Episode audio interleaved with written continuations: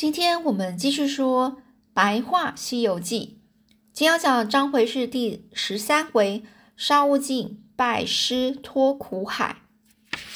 呃，唐三藏啊，嗯，呃，现在唐三藏师徒三人啊，顺利的通过了黄风岭之后，一行人呢，走着走着，来到了一条波涛汹涌的大河边。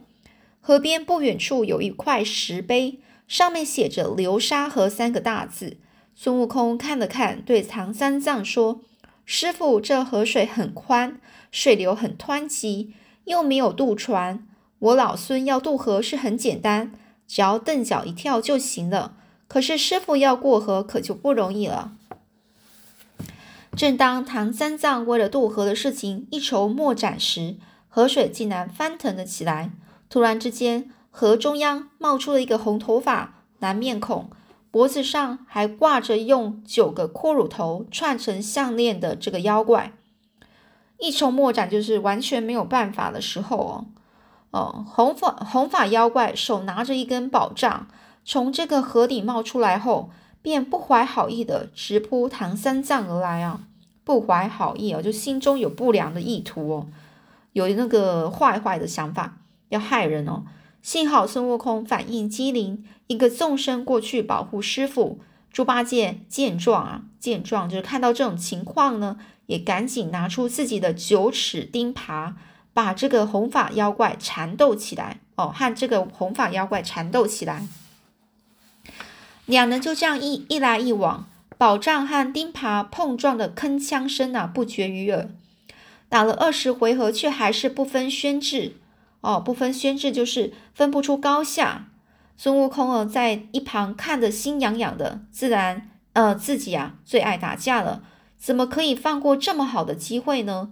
于是他从耳朵里取出金箍棒，呼的一声就朝红发妖怪的头上打去。那妖怪看出孙悟空不是泛泛之辈啊，这个泛泛之辈就是不是普通平凡的人物哦，不敢逞强啊。于是呢，就趁着一个空档啊。转身就跳回深不见底的河里。唐三藏看到这情况，着急的说：“这妖怪逃走了，我们要怎么过河啊？”猪八戒安慰唐三藏说：“师傅别急，兄师兄的水性好，待会儿潜进河里把妖怪揪出来就成了。”孙悟空小声的说：“可是，可是我不习惯水中作战啊。”八戒，你不是擅长擅长水战吗？哦，猪八戒就说：“虽然我做天蓬元帅时曾经带领水兵打过水仗，但是不知道水底有多少妖怪，我怎么能够对付得了呢？”孙悟空很得意，他就说啦：“对了，我有个想办法，你只要下水去把妖怪骗上来，其他的就交给我来解决啦。”哦，他觉得自己想出这个办法非常的聪明啊。于是猪八戒拿起九齿钉耙就跳进河中，不一会就看到红发妖怪。他不管三七二十一，一钉耙就打过去，还大声喊：“妖怪看招！”红发妖怪的反应也不差，举起宝杖，宝杖啊架住钉耙，大声回答：“听好，我可不是什么妖怪，我原本是玉皇大帝驾前的卷帘大大将。”只因为在蟠桃大会上不小心打破了玉琉璃，才被贬到流沙河来的。说完啊，这个猪八戒呢，他就说：“管你是谁呀，只要挡挡了我们的去路，我就开打。”但是他这时候突然想起师师兄的话，便想尽办法把红发妖怪引到水面上来。而急性子的孙悟空在岸边早已等得不耐烦了。你看到妖怪的头露出水面，就举起金箍棒往他头上打去。那妖怪也不是省油的灯，头一偏，然后又躲回河底去了。猪八戒非常生气，就说：“师兄，你就不能等一等吗？我好不容易才把妖怪引出来耶！”孙悟空啊，他就没有抓住红发妖怪，心中自然非常懊恼。他就说啦：“别吵啦，我又不是故意的。”我们先去看师傅再说吧。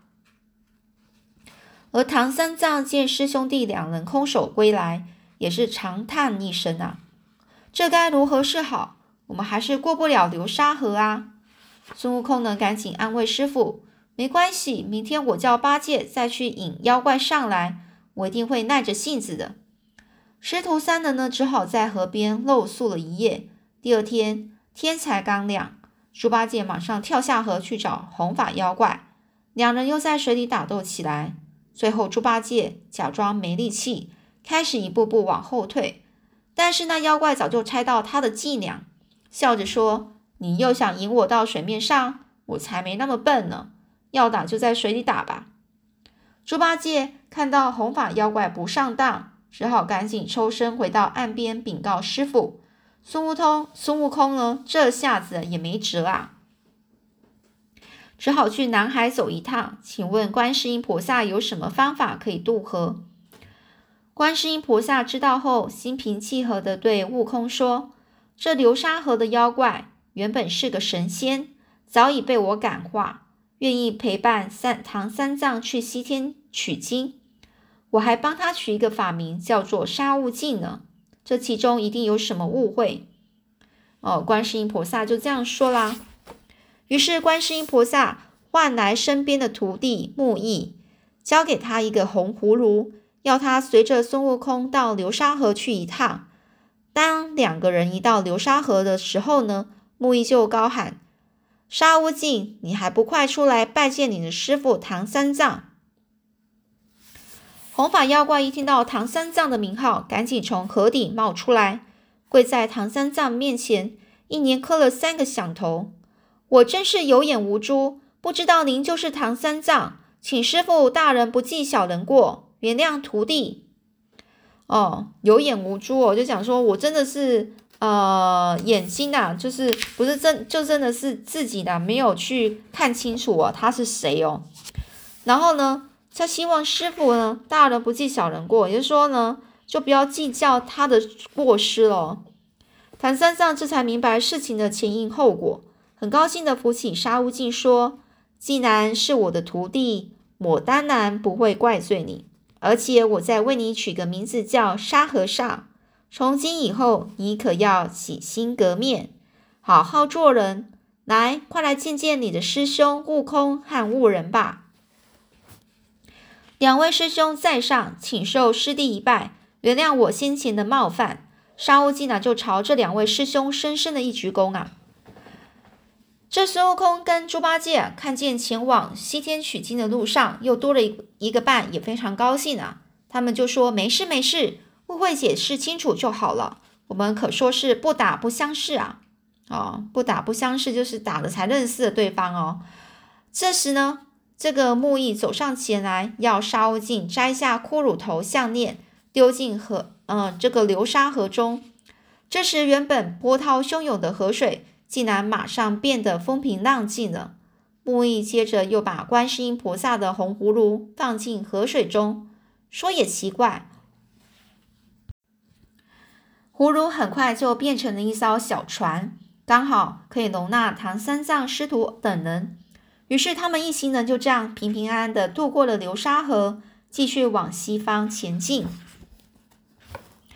第十四回，武装观哦，武装观偷食人参果哦。经过一连串的事件呐，唐三藏的西西天取经之旅。由原本的孤单一人，到现在已经是师徒四人了。这天，唐三藏师徒一路翻山越岭，来到一座道观前。道观大门两旁写着“万寿山福地武装观洞武装观洞天”十个大字。沙悟净呢，首先开口说：“师傅，这里看起来不错啊，不如我们今天暂时在此落脚吧。”话还没说完。灌门啊，随即打开，里面走出两个小童，一个叫清风，一个叫明月。他们向唐三藏恭敬的行了一个礼，说：“您可是前往西天取经的唐三藏？我们师傅正巧出门去了，但他吩咐我们要用可以延年益寿的人参仙果，好好招待您呐。”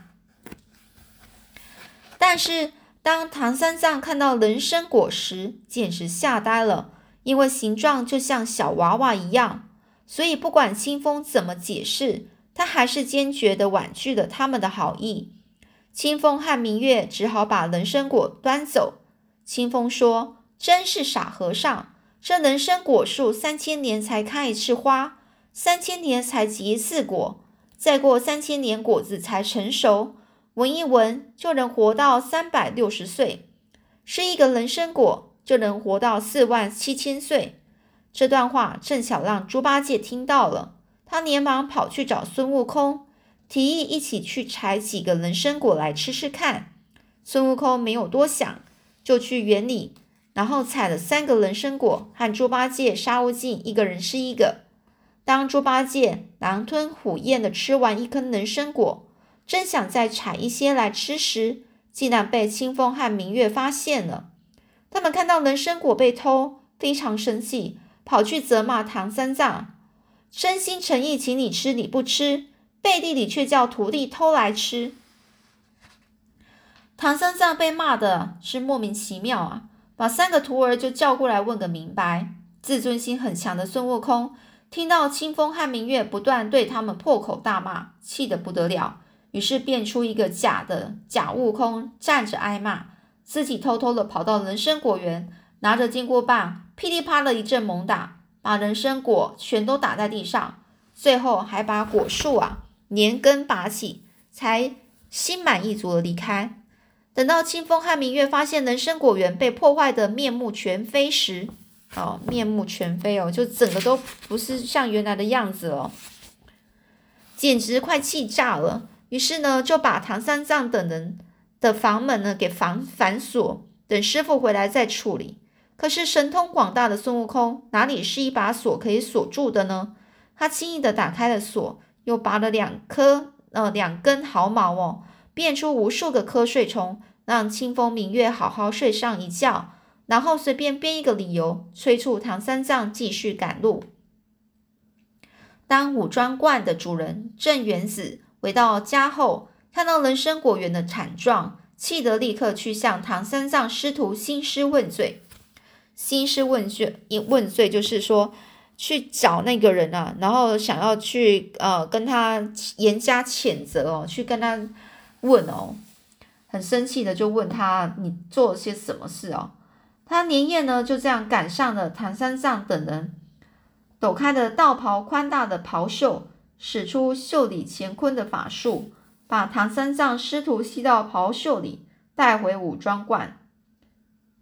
回到武装观后。镇元子把唐三藏师徒四人绑在大厅的柱子上，然后吩咐清风取来九龙七星鞭，哦，一种鞭子哦，狠狠狠狠的鞭打他们，为人参果出气。清风举起鞭子，重重打了孙悟空三十鞭，可是孙悟空一点也不痛，不管打多少下，都像是在为他瘙痒一般。后来镇元子见天色已晚。便决定打隔天再来收拾他们。到了半夜，孙悟空把身体缩成像树枝一般细，从绳索中挣脱，再帮师傅和师弟们一一松绑，最后把四根柳枝呢变成了他们四个人的模样，绑回柱子上，然后催促大家赶紧趁着黑夜悄悄上路。第二天一早，镇元子来到大厅。吩咐清风，这回要先打唐三藏三三十鞭，再打猪八戒和沙悟净，最后打孙悟空。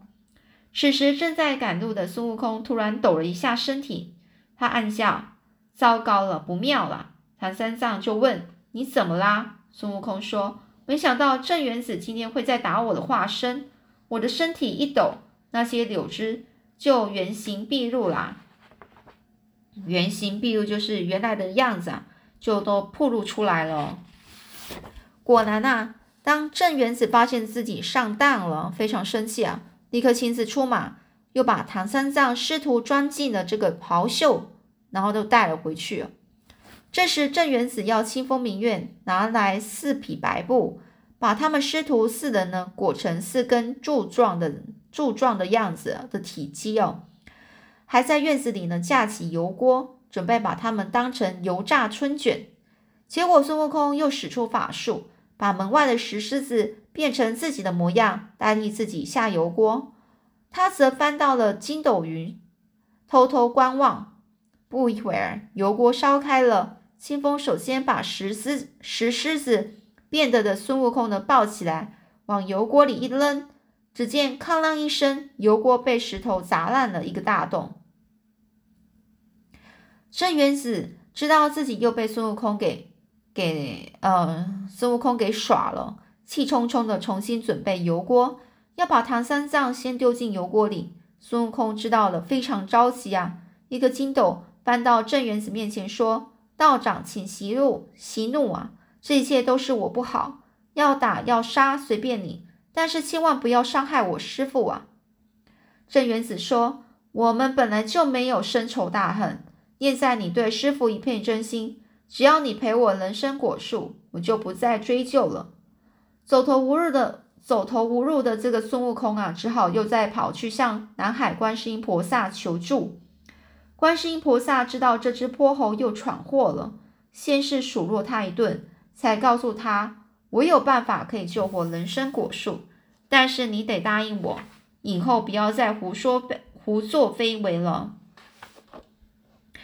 孙悟空当然是连声答应，而镇元子看到观世音菩萨亲自降临，非常高兴啊，然后赶紧的开门迎接，带观世音菩萨到园子里。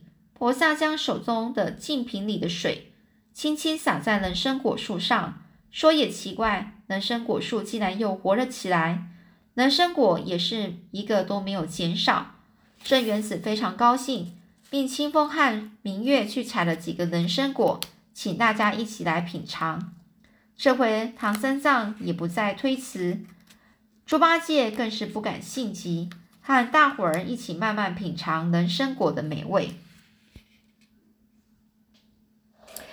然后呢，这边有一些有趣的歇后语哦，歇后语就讲一些呃言言之，就是言外话。像呃第一个说猪八戒吃人参果，那在讲什么意思呢？就讲全不知全不知道滋味啊，是在讽刺人对事物一无所所知哦，或白白糟蹋了好东西啊。猪八戒就吃很快嘛，他根本就没有尝到这个人参果的味道，所以人家说猪八戒吃人参果。就是全不知滋味啊。然后第二个讲猪八戒上阵，倒打一耙。猪八戒常用倒打一耙的战术击败对手，是比喻不承认自己的过失，反而要咬别人一口。哦，倒打一耙。嗯，在讲说，呃，只要是猪八戒上阵啊，就是反而去咬别人一口。嗯，偷偷不承认自己的错，然后去反咬反咬别人一口。猪八戒照镜子，里外不是人哦。哦，猪八戒本来就不是人啊，所以怎么照都不满意。比喻处事呢，处理事情啊，无法任令任何一方满意哦。哦，所以的意思说，猪八，你这是不是就是猪八戒照镜子吗？哦，里外不是人，里外不是人哦，就是讲说这你做事情呢，都这边这边不行，那边都不行哦，没有一个可可以满意的。好啦，那我们下次呢再继续说第十五回喽。